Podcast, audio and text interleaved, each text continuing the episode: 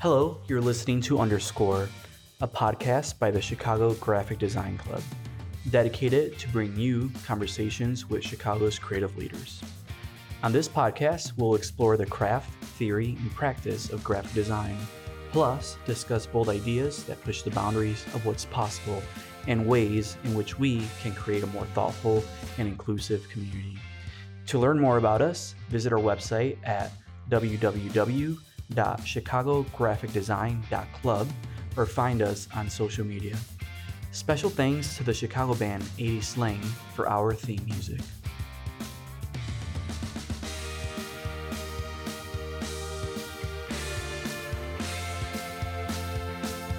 Hi, everyone. My name is Christian Solorzano, and today I will be your host. I'll be speaking with Dan and Sofya, partners at the design studio The Narrative, which focuses on brand strategy, book design, web design, data visualization, you name it. And not only are they business partners, they're also life partners, which is really exciting.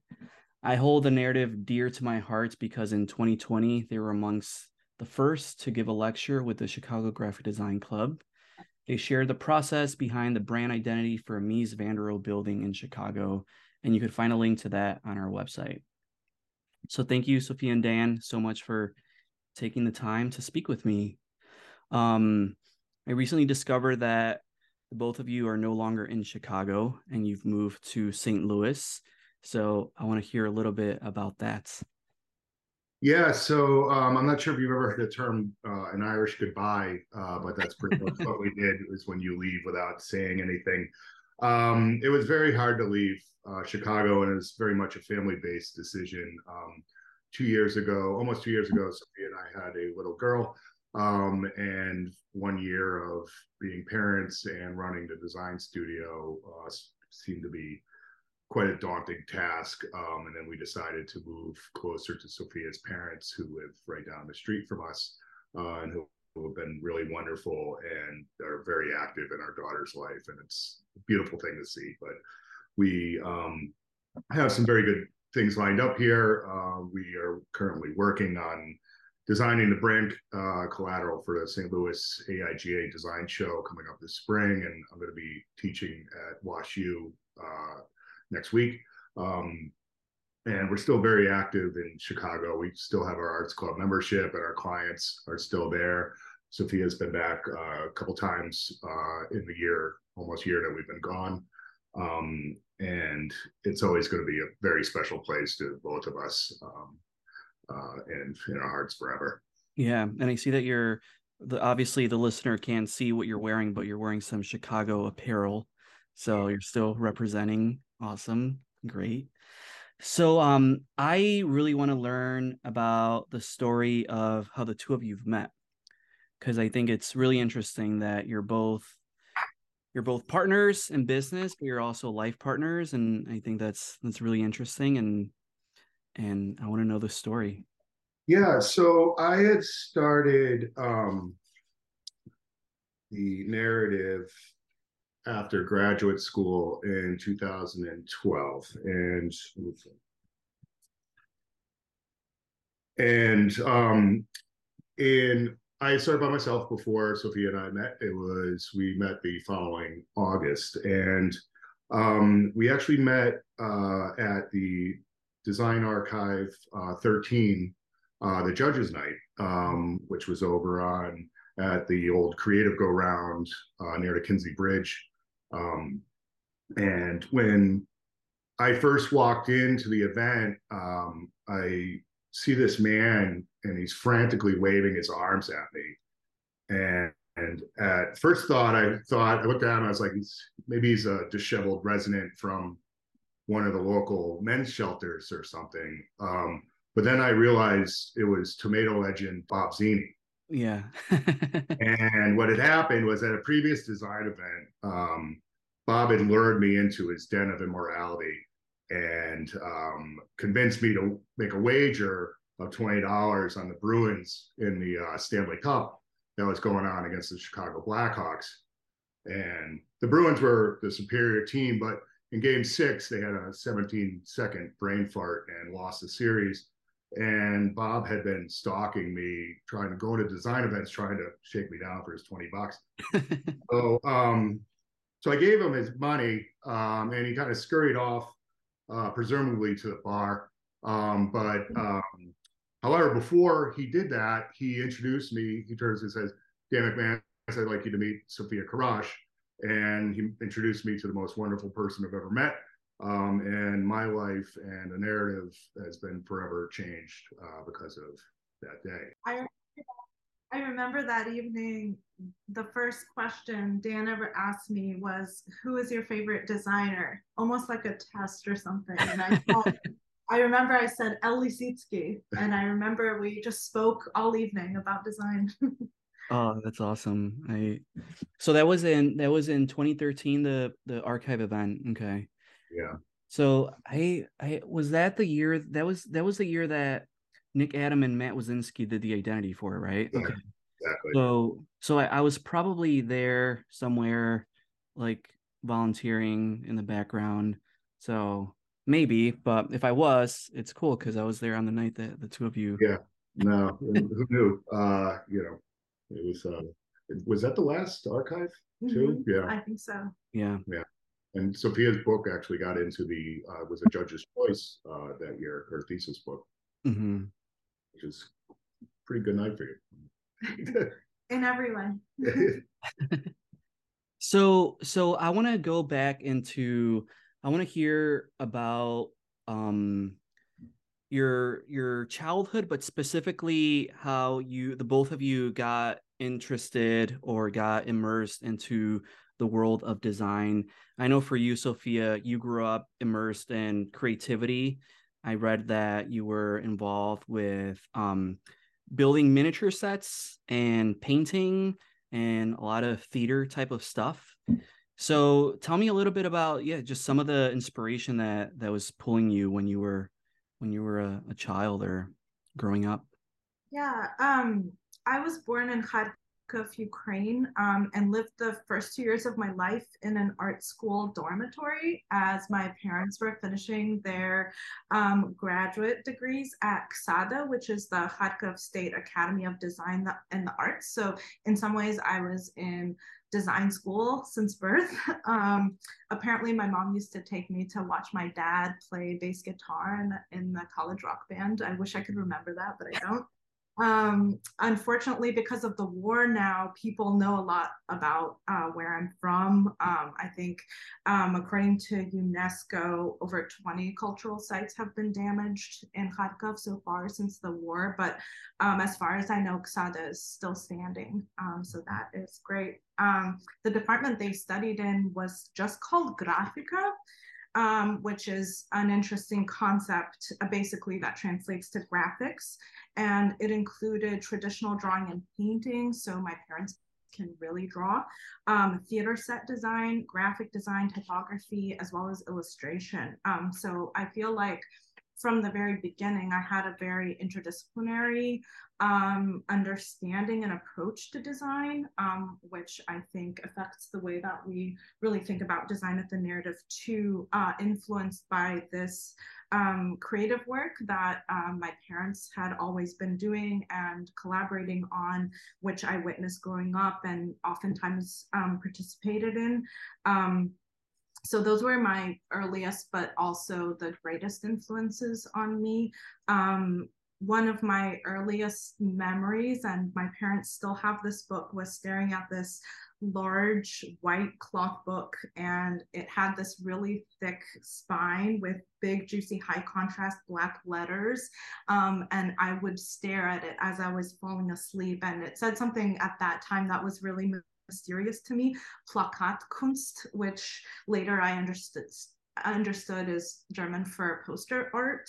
Um, you know, my dad would set up still lifes for me when I was a really little child um, and always spoke to me pretty seriously, almost as if I was an adult about, you know, form and light and composition and his own creative ideas.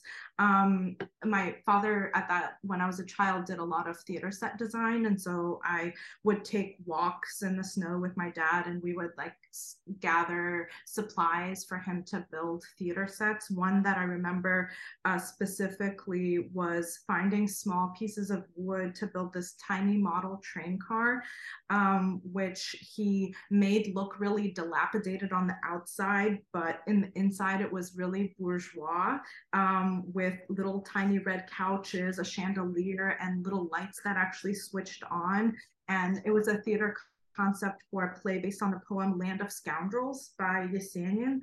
Um, and my father continues to have an illustration practice and teach. He also actually um, just came out with a um, graphic uh, novel um, based on a boy's own story, um, which is a novel uh, by Edmund White.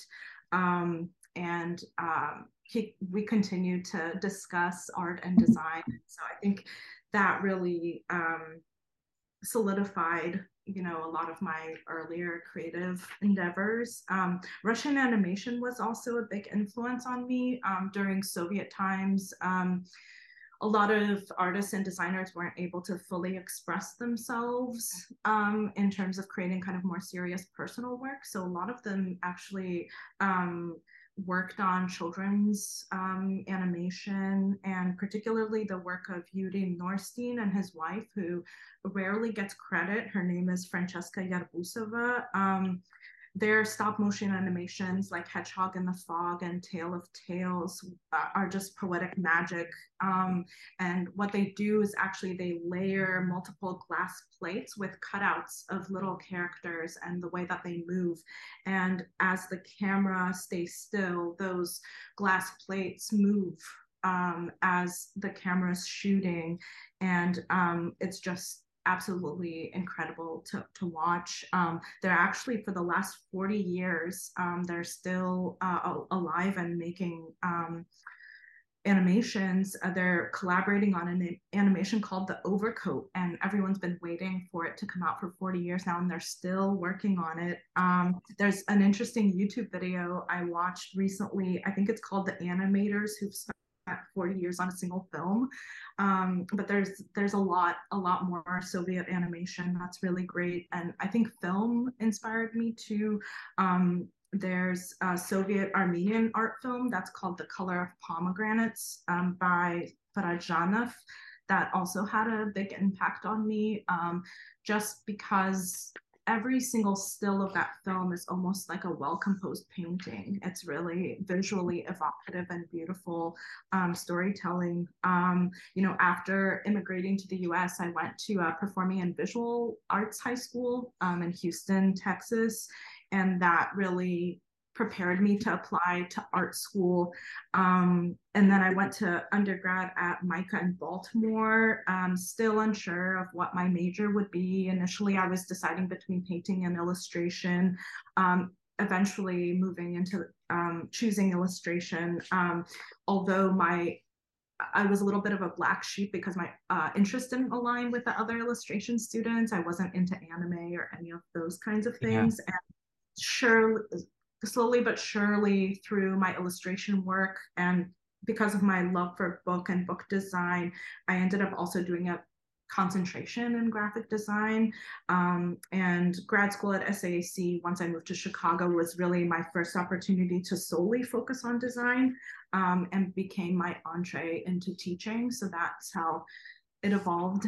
Yeah. So it sounds like you're you're pretty pretty fortunate to have that upbringing just immersed in creativity. Was there was that was there ever at any point another career or something else that you considered doing that was not in in the in the arts? Or were you pretty set on on doing that?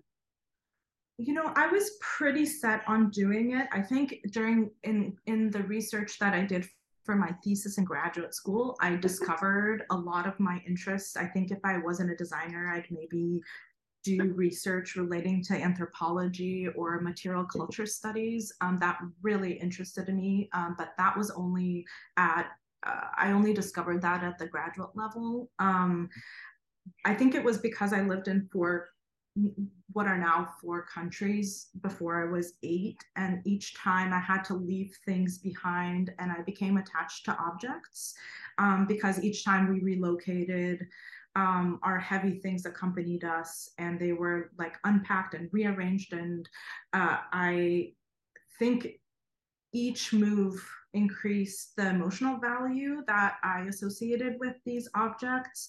And um, also, perhaps the fewer things there are, the more you're aware of each individual object and its function. Um, and uh, perhaps as an influence during uh, Soviet times, uh, you know, I became really interested in why people were so preoccupied with things, you know, because it was difficult to find things and people would trade things for other things and they were fixing and making things. And so this like Mm-hmm. I called it like a thing predicament that people had um, allowed for a lot of creativity to flourish, especially when it came to like repurposing or augmenting and making new different kinds of objects. And um, many people created um, unique objects for themselves and their families. In my um, thesis work, uh, one really great example that I find is called Musiken Ribrach, which means uh, music on ribs um, music on ribs were like homemade records and they were made on uh, old hospital x-rays that people sourced um, and sold on the black market um, if any of your listeners are interested there's a really cool web- website called xrayaudio.com and you can actually see and listen to some of these recordings and so i um, really got fascinated with material culture studies um, mm. which I think at University of Chicago, there used to be a material culture studies department. Um, uh, there's a really great writer, Bill Brown, who wrote Thing Theory and other like articles. And so I think those kinds of um, avenues in research, I think would be possibly an alternate path. Yeah.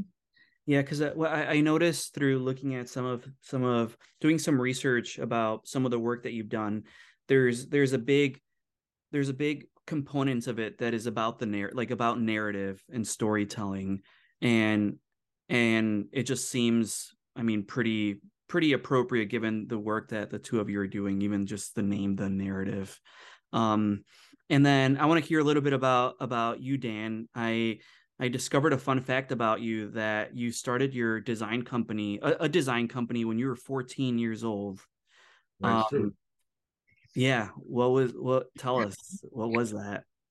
Um. Yeah. So I was raised in a small town called Prospect, Connecticut, in the middle of nowhere, Connecticut. Uh, we had one stoplight and no high school.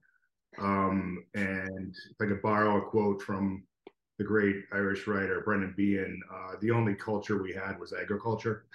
Um, and but my uh, and I was only child, and but we did three of us did travel a lot. Um, my father is part of a rather large Boston Irish family. It's about a two-hour drive from where I grew up, and um, we did travel a lot to. Uh, uh, when I was younger, which made a huge influence on me. Um, and you know in the probably the early 80s i was really fascinated uh, with baseball. Was really into baseball throughout the 80s and i was fascinated with the logos of the teams um, that were uh, and this was at a time when baseball was flirting with modernism. And you kind of had those awesome you know like the montreal expos logos and the, the uh, milwaukee brewers logo where there's typography mixed and there's kind of a duality of form um, that baseball hadn't really seen before. And I was really pretty fascinated with these. Used to draw them. Um, and um, that was like around the late 80s.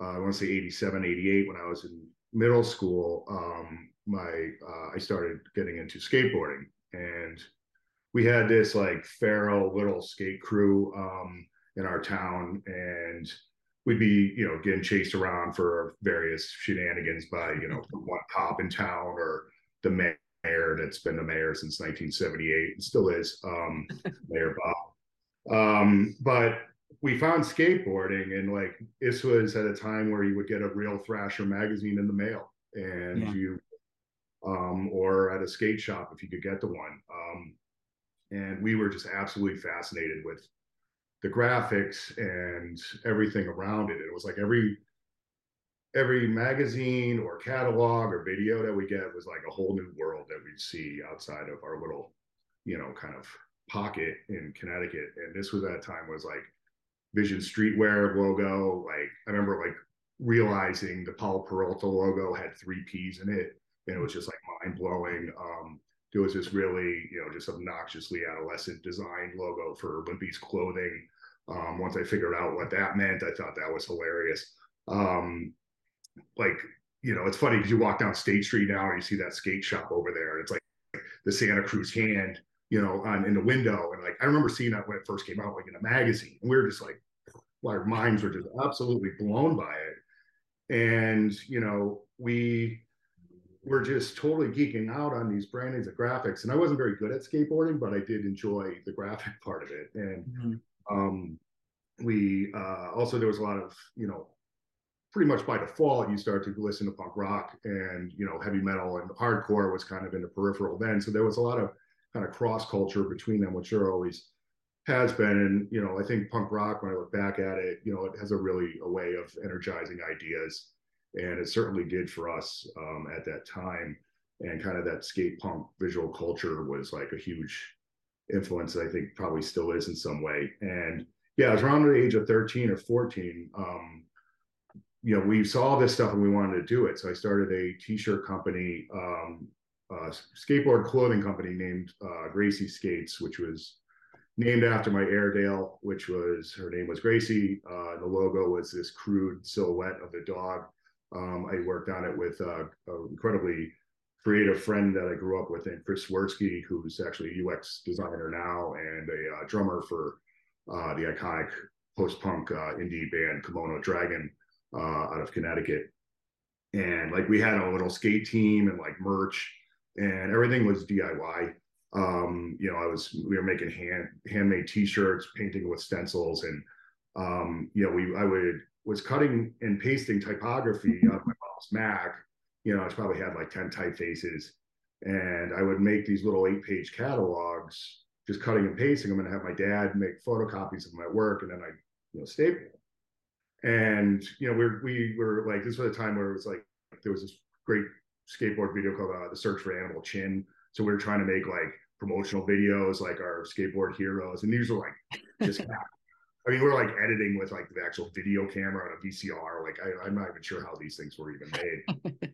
um, and but we would all look at it as you know, we just saw these skateboarders doing this, and this is what we wanted to do. So, um, and stickers were a really big deal. Um, and what what I discovered is that like the local politicians would leave like bumper stickers at like coffee shops and places around town. So I would just go and just grab stacks of them and take them home and take my mother's uh, nail polish remover and you know basically blur out all the ink and then just tag it with Gracie skates, cut it up a bunch of stickers and pass them out. Um, and to our friends and to whoever. And um, so we were just kind of doing this and we didn't know what we were doing. You know, it was pure, you know, just pure out of following our heroes. We didn't know what graphic design was or anything. And then one weekend I was up in Boston visiting my grandfather, and I have uh, 21 first cousins on my dad's side. Um, as I said, a moderately sized big Irish family.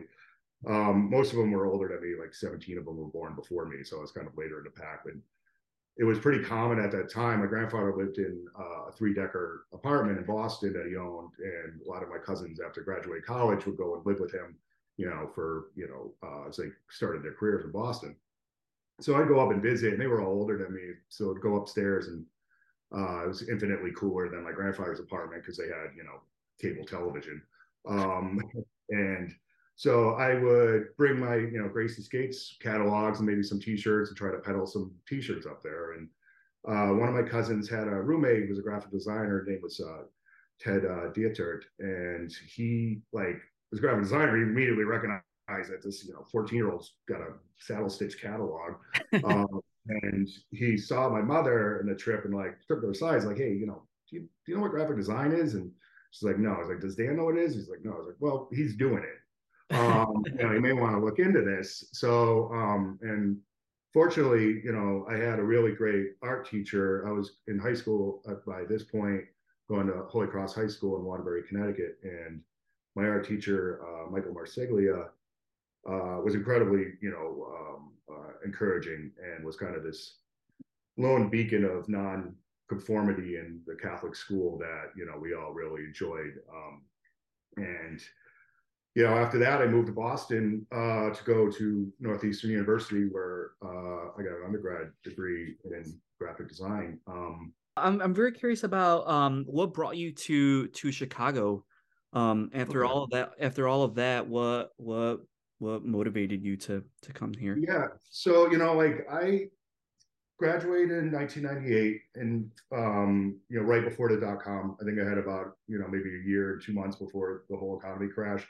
Mm-hmm. Um, and at that time, Boston didn't have a lot of design studio jobs, and they were very much like everything you needed design studio experience in order to even be considered. So it was like just unattainable. You know, I'm not even sure how you know that happened. But so I ended up working a variety of in-house jobs for the next 10 years that, you know, range from good to horrific. Um, and I had a good job that I lost in 2003, uh, which I didn't know was going to kind of be the start of a about a 15 month category five shitstorm uh, that my life was. Yeah. Uh, that started with that, and it culminated with um, uh, the loss of uh, a friend of mine uh, Sergeant Joe Nolan in the uh, Second Iraq War. Uh, he was killed during the uh, Battle of Fallujah, and his that loss uh, was a catalyst for change uh, in my life. Um, he died doing what he wanted to do,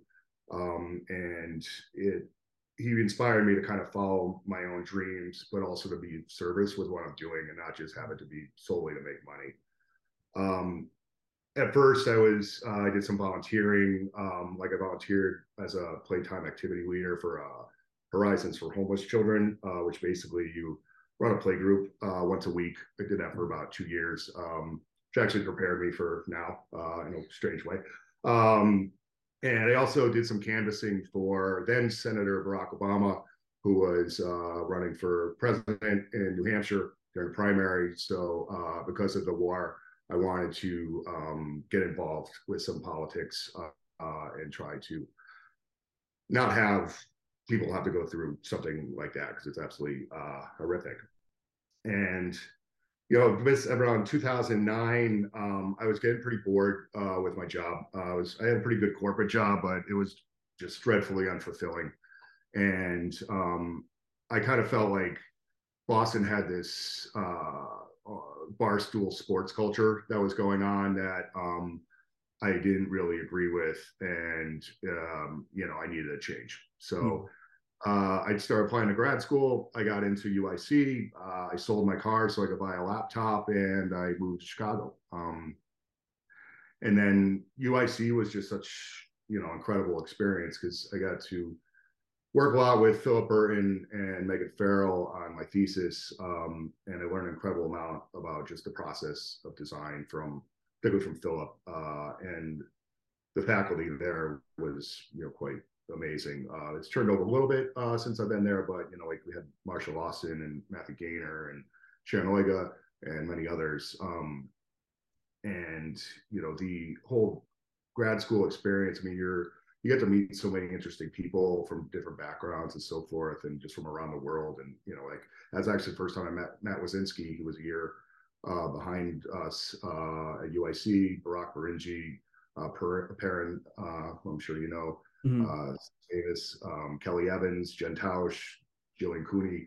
Uh, like we were all there at the same time as people that you end up having, you know, professional and uh, yeah. uh, uh personal relationships afterwards. And um, I got to work on my thesis project, kind of went back to those days of the early baseball logos, um, which uh, my my thesis project was called baseball iconography as a civil religious relic. So basically, I wrote um, and designed a book based off of John Jacques Rousseau's Civil Religion um, and how baseball typography evolved to represent different regions and cultures. Because when I moved to Chicago, I would always wear my Red Sox hat, which is you know a standard issue uniform for anyone that grows up in New England.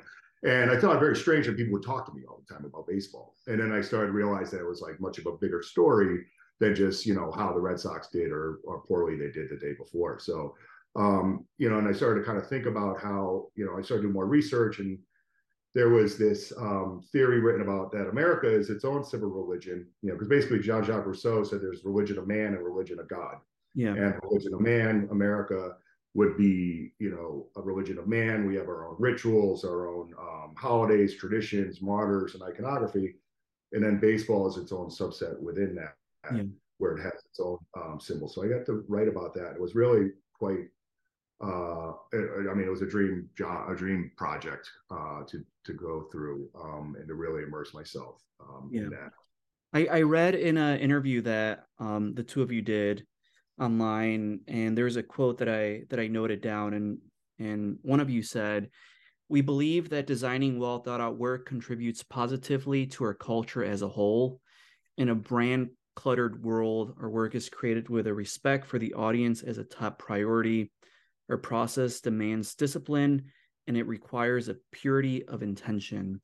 And I really love the last piece of it that says purity of intention.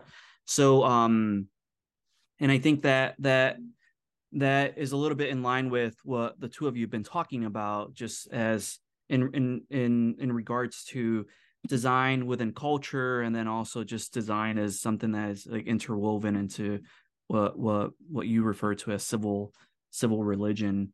So could you expand a little bit more on what you mean when or just what purity of intention means? I think it's such a interesting uh, choice of words.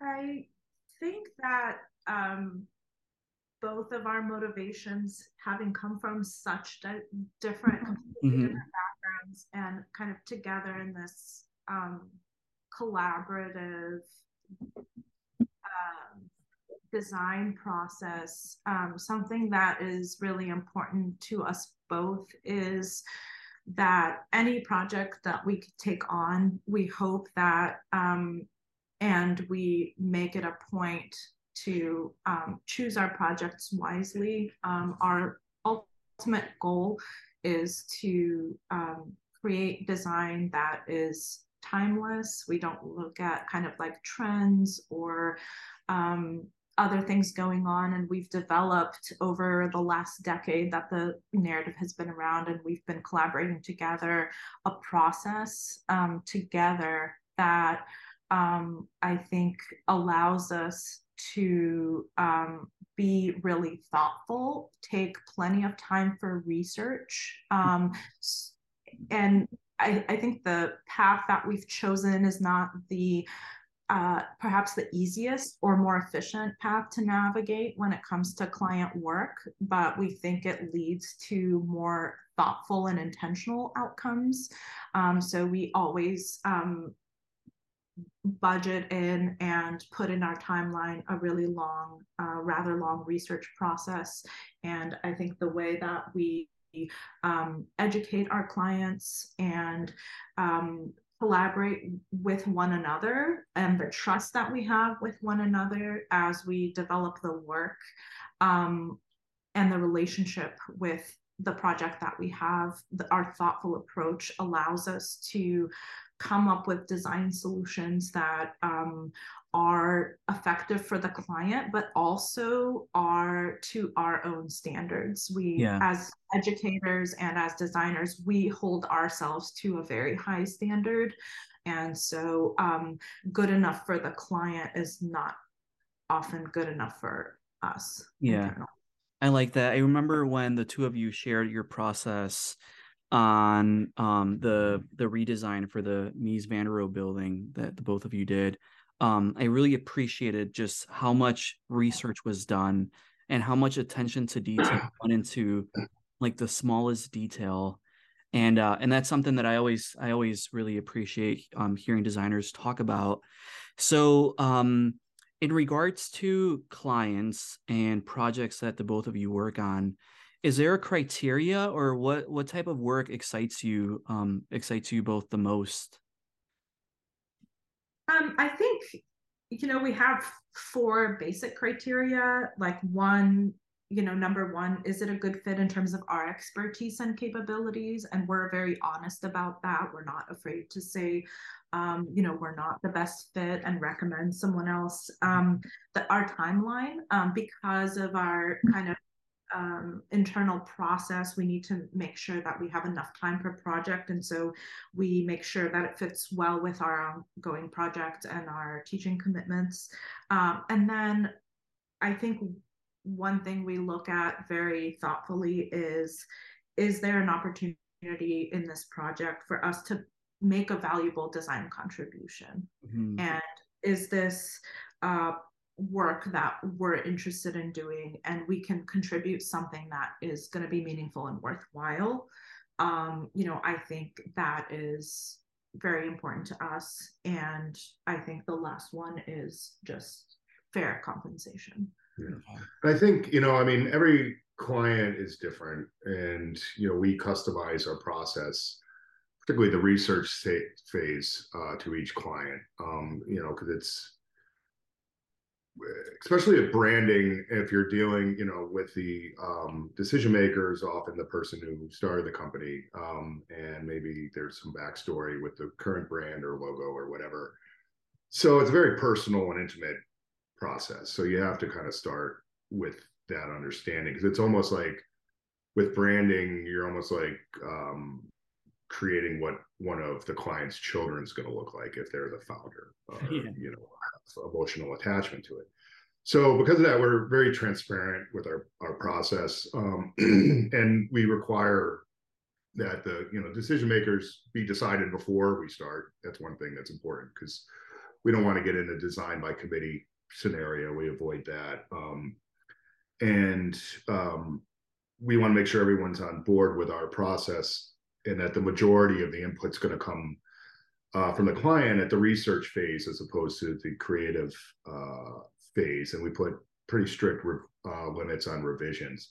Uh, for instance, we'll allow for, if we do a branding project, we'll allow for color changes, but no formal or typographic uh, changes. Um, we don't if they want to be part of you know the creative process or to be an art director we politely decline to take them on um because that's why they're what they're paying us for. Um you know and we have one of the few uh professions where unqualified people feel qualified to offer advice uh with no experience. You know yeah. you don't see the legal field or medical field or anything else. You know everyone thinks that they could be an art director um you know with canva or with whatever you know is out there now. Um yeah and because of this, we stay as objective as possible. And we state the, the goals early and then, you know, we match the, you know, we try to um, live up to those goals and standards that we set at the initial proposal and we make sure that we satisfy those before we present. Yeah. And and what about um so you're both educators and you've been educators for some time now. And how does education um fit within your professional design practice, studio practice, because I, I recently started teaching teaching graphic design and that's a question that I keep asking myself is how could how could there be a relationship between between the two disciplines teaching and and practice? So any anything to any advice to share for me or anyone that's listening that is also maybe teaching? Um, I think, well, for me, the the influence from teaching that comes to my work is, um, you know, I can't help it. Like whatever I'm teaching, it really depends what I'm teaching. But I'll find myself, particularly when I was doing a lot of you know 2D form and dealing with a lot of black and white. I would kind of be designing a lot like that in my you know uh, professional side. But what I enjoy, I enjoy teaching the, you know, a lot of the formal stuff, beginning type, 2D form, things of that sort, which is basically, you know, in my mind, is just really about getting students to look at things closer. Mm-hmm. Uh, and for me it's you know just all and i just you know love just all and playing with it. Um so i find that to be you know and that i find it all, always kind of carries over to my professional work and vice versa. Like sometimes i'll find a, a typeface that i'm working a, a student will find and i'll bring it you know i never would have thought of using that or things of that sort. So there's a lot of back and forth. Um and i think it keeps your your you know the um the foundation skills sharp if you're always teaching because yeah. I can't, you know, be telling the students to, you know, kern their ones and then not kerning my own ones when I'm sending something to a client. You know, like I hear myself in my head telling me should do better than this.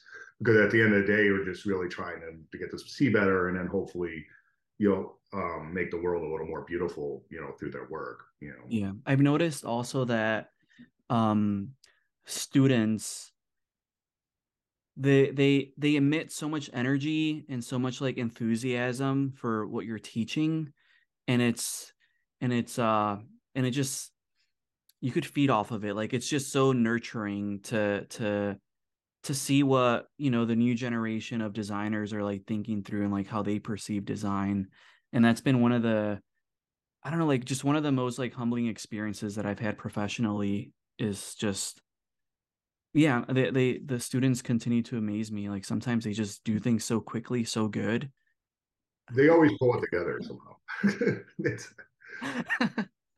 I, I've had the same experience. I think it keeps continuing to talk about design with your students, but also with other faculty mm-hmm. and kind of participating in other events on campus keeps you continually engaged and thinking about design and different things that I think, particularly for us as a small design firm, you mm-hmm. know, uh, we don't want to get too stale or kind mm-hmm. of soak in our own juices too much. And so I think um, teaching allowed us to have uh, other colleagues and conversations with them. Many of those have developed into collaborations or friendships and to also um, uh, you know, I've also enjoyed preparing for new classes. I've taught a very wide array array of classes from like, uh, you know, graduate um, courses that are more conceptual uh, to data visualization to image studio which is getting back to my kind of roots in image making and yeah. how do you apply image image making to design and i think over the last decade or so teaching um, i've gotten much more confident also when it comes to um, speaking about design and mm. that has helped for me to be a much better communicator to our clients in our firm. I've yeah. um, kind of gained a lot of um, confidence and understanding in how to explain and talk about design to designers, but also to non-designers and people of different um, kind of knowledge bases and levels. And, and that's been um, really great as well. Yeah, I, I I found that the classroom is is a really good place to play and experiments. And uh and and that's something that you know you don't always get afforded that luxury when when you're working with a client especially when you know it's dependent on budget timeline all that stuff. So so yeah it's a i think it's a it's a beneficial practice for sure. So so um so what are what are the two of you working on today? What are some what are some like what's what's what was 22 like for the both of you? Um I know that the poster, um, Dan, that you sent me for the Chicago Graphic Design Club won an award. So that's like really exciting, and it's and it's hanging upstairs in my living room. So I get to look at it every day.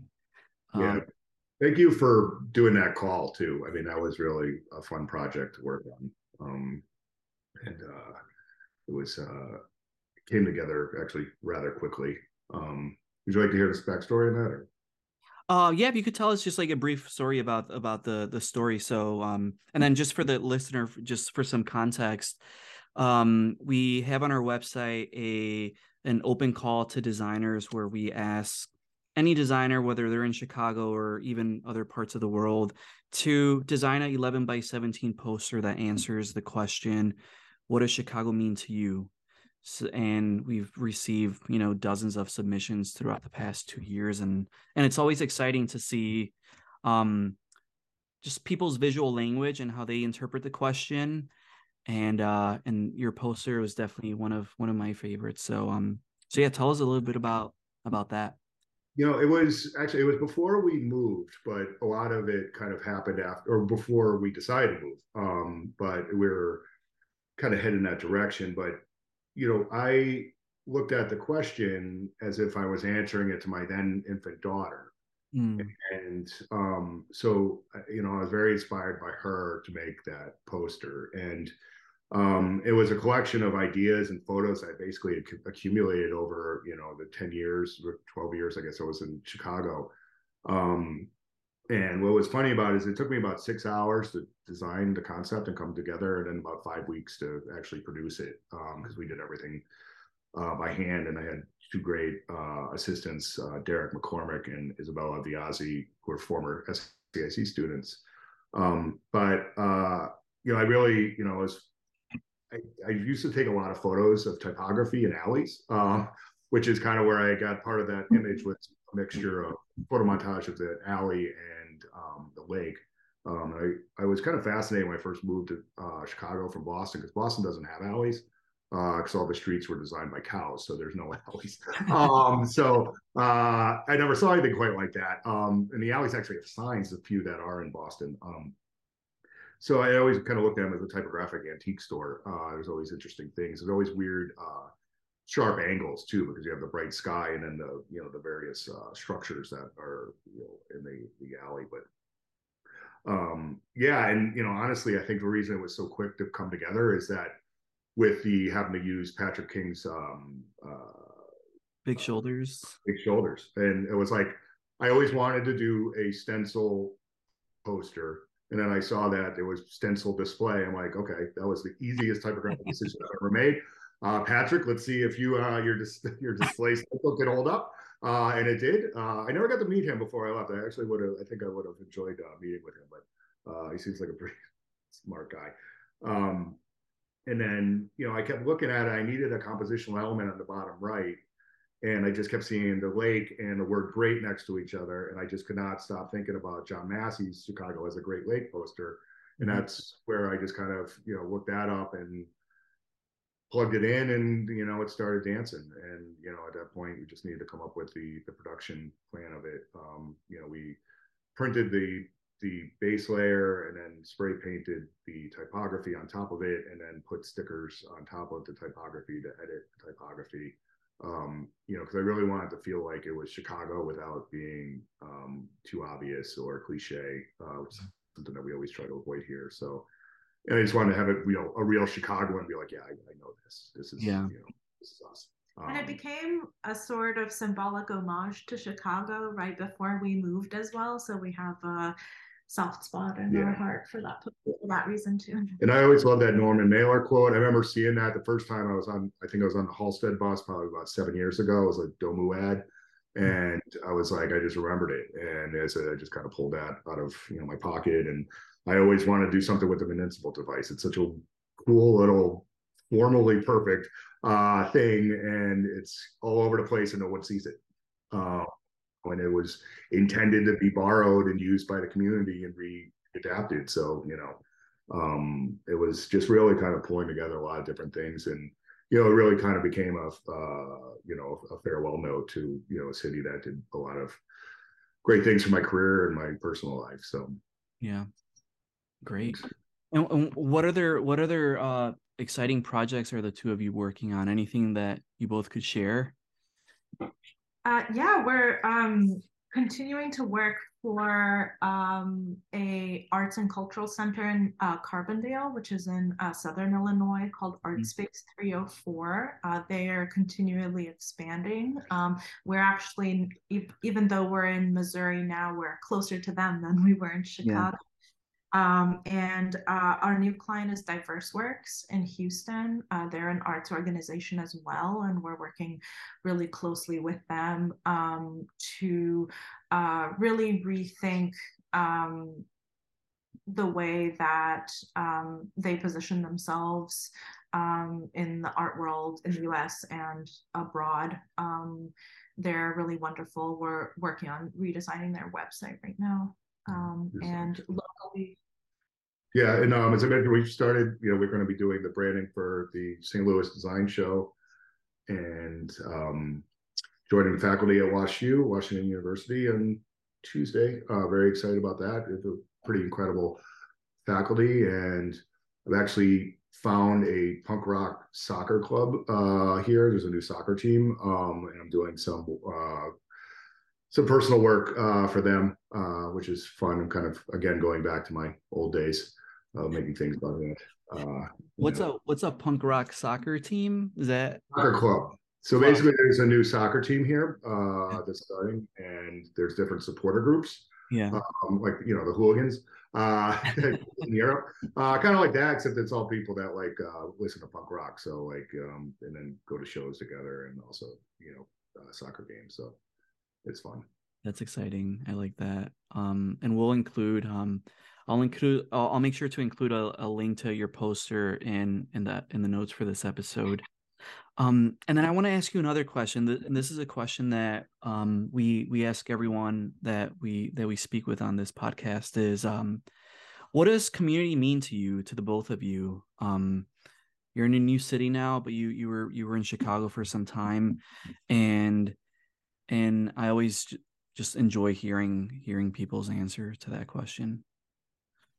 As someone who has been part of so many different communities and so many different cities and so many different countries. For me, it's having being part of uh, whether it's like a city or a group of like-minded people um, i was always kind of an individualist because i didn't belong i was never you know um, in the place where i was from and that allowed me i think to um, share interests and kind of create little mini communities wherever I am. You know, currently, I think, you know, Dan as my business partner, my life partner, and our, our daughter is like the core of my little community. Yeah.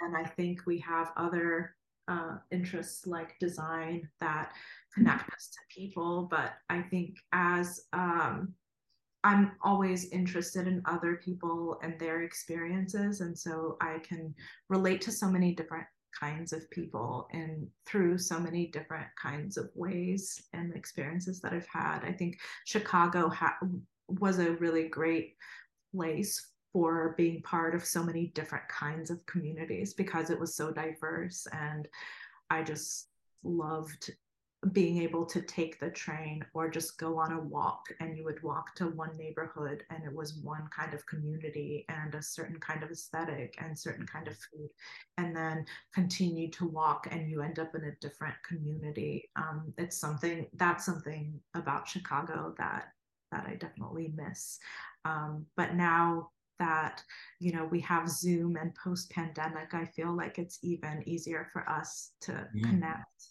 uh, virtually than before and form um, online communities, yeah. which which I was not too much of a part before several yeah. years ago.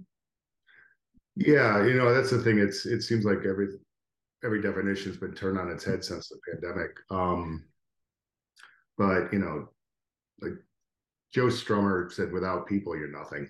Mm-hmm. And you know, I, I kind of would start there. You know, I think that's really and just finding people that you do have common interests with, but that are also want to make your world better around mm-hmm. you for whatever um, it is that the community is based off of. Um, you know, and that could be through its own cultures or language or, um, uh, you know, in our instance, the design community, you know, and, and the Chicago design community was really pretty remarkable. Um, I've lived in you know now three cities, and Chicago's design community had something that was very special. The fact that it's big enough to have a lane for you know your programming, um, you know, with all the other things that have been on and more established that, you know, a um that there's a openness to that. Um and because everybody understands that the community is something that is you know you need to preserve but it's um you know it's just for you to care for temporarily and yeah. that the people that were the running the design community 20 years ago you know we look to them for advice and so forth when they do come around but it's like you know everyone has their turn that they need to um, kind of step up and run things um, and make it better for everyone else because if you don't do it who else will um, so, yeah know. I, i've been i've been thinking a lot about the word stewardship and this idea of everyone being able to play a role and being able to contribute and i think that's that's something that i've noticed in chicago is that there's a lot of people that step up and find ways to yeah to to to make some impact. So that that's that's that's what i love about this city a lot is that there's always someone that's willing to raise their hand and and roll their sleeves up. So i like that a lot. Great. so um so anything anything exciting? Um, I know I know the both of you talked a little bit about some of the projects that the two of you are working on.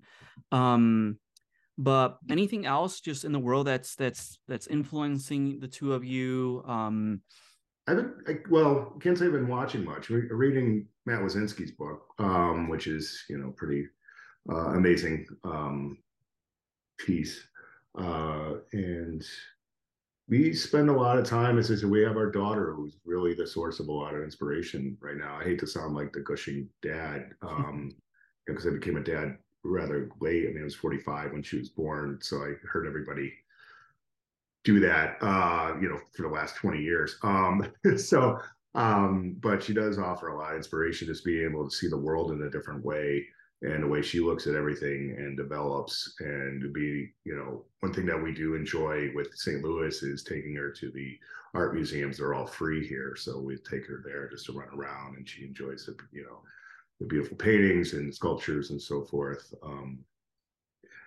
uh anything I'm I've I've recently begun to sketch more, and I feel like it's was more of like kind of a medita- meditative way for me to relax in the evenings, and sometimes I make drawings for our daughter or for myself. But I started to do a lot more uh, writing and a lot more sketching, and for me, um, sketching is almost like a way of thinking um, it's a way that your like mind and your body are connected. And um, you know whether on paper or digitally but on paper i feel like you have to commit in a way that you don't digitally. And i found that through that process um, it um, provided me a lot of inspiration because it allowed for me to subconsciously begin to think about or write about the different projects and the different things that we've been working on. Um, I think as we're beginning to prepare and design for this design show in St. Louis, I think we've been inspired by this city a lot. And as we're starting to discover um, different parts of it and also like the symbolism and, and like the fleur de lis and the French architecture and other things. And so we've been kind of soaking up also what this city has to offer visually. Um, there's a lot of really great mid-century um, typography and a lot of like old 1880s um, kind of architecture and um, kind of uh, 19th century uh, aesthetic. I think some art as well. It's a really yeah, interesting combination. Art Deco. The, the era that it was the city really expanded, you know, in the post-war uh, America, World War II. You know, and I think one thing that, and this just kind of goes back to probably fatherhood, but also before that with COVID was just just like kind of getting back to more towards the basics of you know reading books and listening to music instead of screens. I've become very weary of you know the screens um and particularly with being an example if i don't want our daughter grow up and just see us looking at our phones all the time because that's all she's going to do and it's just um it's something that i've been more and more you know, I'd rather, you know, um, you know, listen to a lot of music. You know, we do barely watch. We have one television here in our bedroom, but um, everything else is just music. And pretty much since she was born, she's been listening to music uh, with the Sirius Radio uh, subscription and just incredible uh, variety there. Um, but what, what do you what, what's the music that that that plays in the house? it depends who's home. Uh, uh, sh- our daughter is a very big fan of Edith Piaf because I have li- lately been uh, listening to a lot of uh, French music. Okay. Um, also, when when I'm, uh, we basically split our time with her, like, um, um, what about two days a week? One day a week I have her, and then one day a week Sofya has her. One day, two days a week her parents have her, and then we Mhm. work back and forth. So like, there's one day where I have her. and We listen to um, the stage, uh, the show called Celtic Crush by uh, a band Black 47's lead singer Larry Kirwan. Mhm. Uh, when I was growing up, my you know I used to go visit my grandfather, and the way I was introduced to Irish culture was this radio show that supposedly still on called the Irish Hit Parade.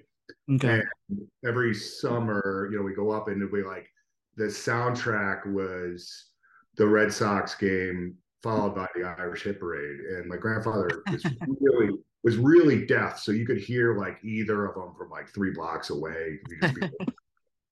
So like to kind of honor that or carry that on, I have her listen to Celtic Crush, but it's not just all traditional Irish music. There's you know contemporary and like stuff that's coming out of Ireland right now, and you know, but then uh, so I have her listen to that three hour show uh, once a week to get her fully indoctrinated and prepared to be a McManus. Um, but um, yeah, it is. There's all different stations, but we try to stay away from the news too because it's just too depressing. Yeah, for sure.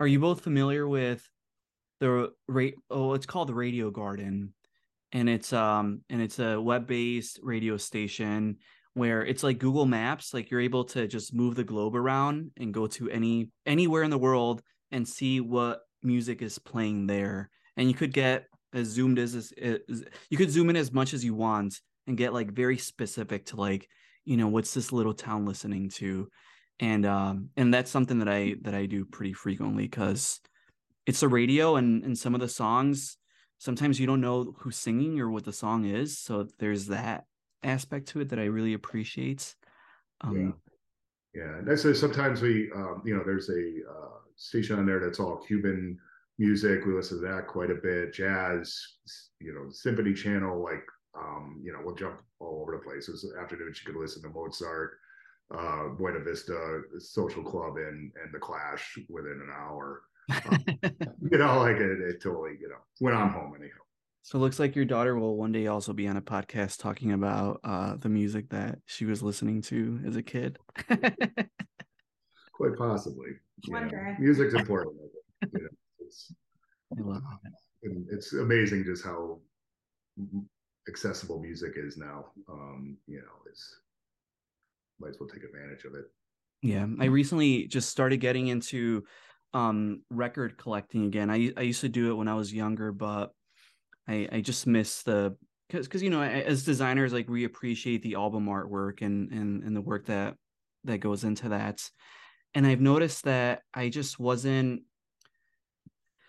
I, I I just wasn't I was no longer aware of the artwork that comes with music because everything is just streaming and uh so lately that's been I've, I've also been like reacquainting myself with with music and and buying records that I used to really like as a kid and and uh yeah and just exploring exploring new music going to that website Radio Garden and just uh yeah it's Yeah. it's been great and I think that's It's the- such an important part for our design process too. Like always listen to music. You know. Yeah. Um, Yeah. A lot of it's I'll listen to the same thing over and over again usually, but um, you know, that's just a, a whole different thing. But There are a lot of really great record stores here. The first record I bought in St. Louis was Little Richard because our daughter goes wild for Little Richard, and now we all have a new appreciation for Little Richard. That is awesome. Well, this is this has been really great, and I hope that um the both of you come to Chicago again soon to visit, um, I'd love to to um yeah to get together sometime and and, and continue the conversation. But other, other, than that, I, I just want to say like I, I really appreciate all the support from the both of you um since we started back in 2020. So thank you so much. And um and yeah, this was great. I enjoyed learning more about the both of you. Thank you so much for so the much conversation, for and you're always welcome in St. Louis as well. Yeah. And uh, and if anyone wants to reach out to the both of you, um, how could people get a hold of you? Yeah. Hello at the narrative dot design. Okay. And our Instagram is just at, at the narrative design. Okay, sounds good. I'll I'll make sure to include that on the notes as well. Um, but thank you so much. This was great. Thank, thank you. you so much, Christian. All right, talk soon. Good.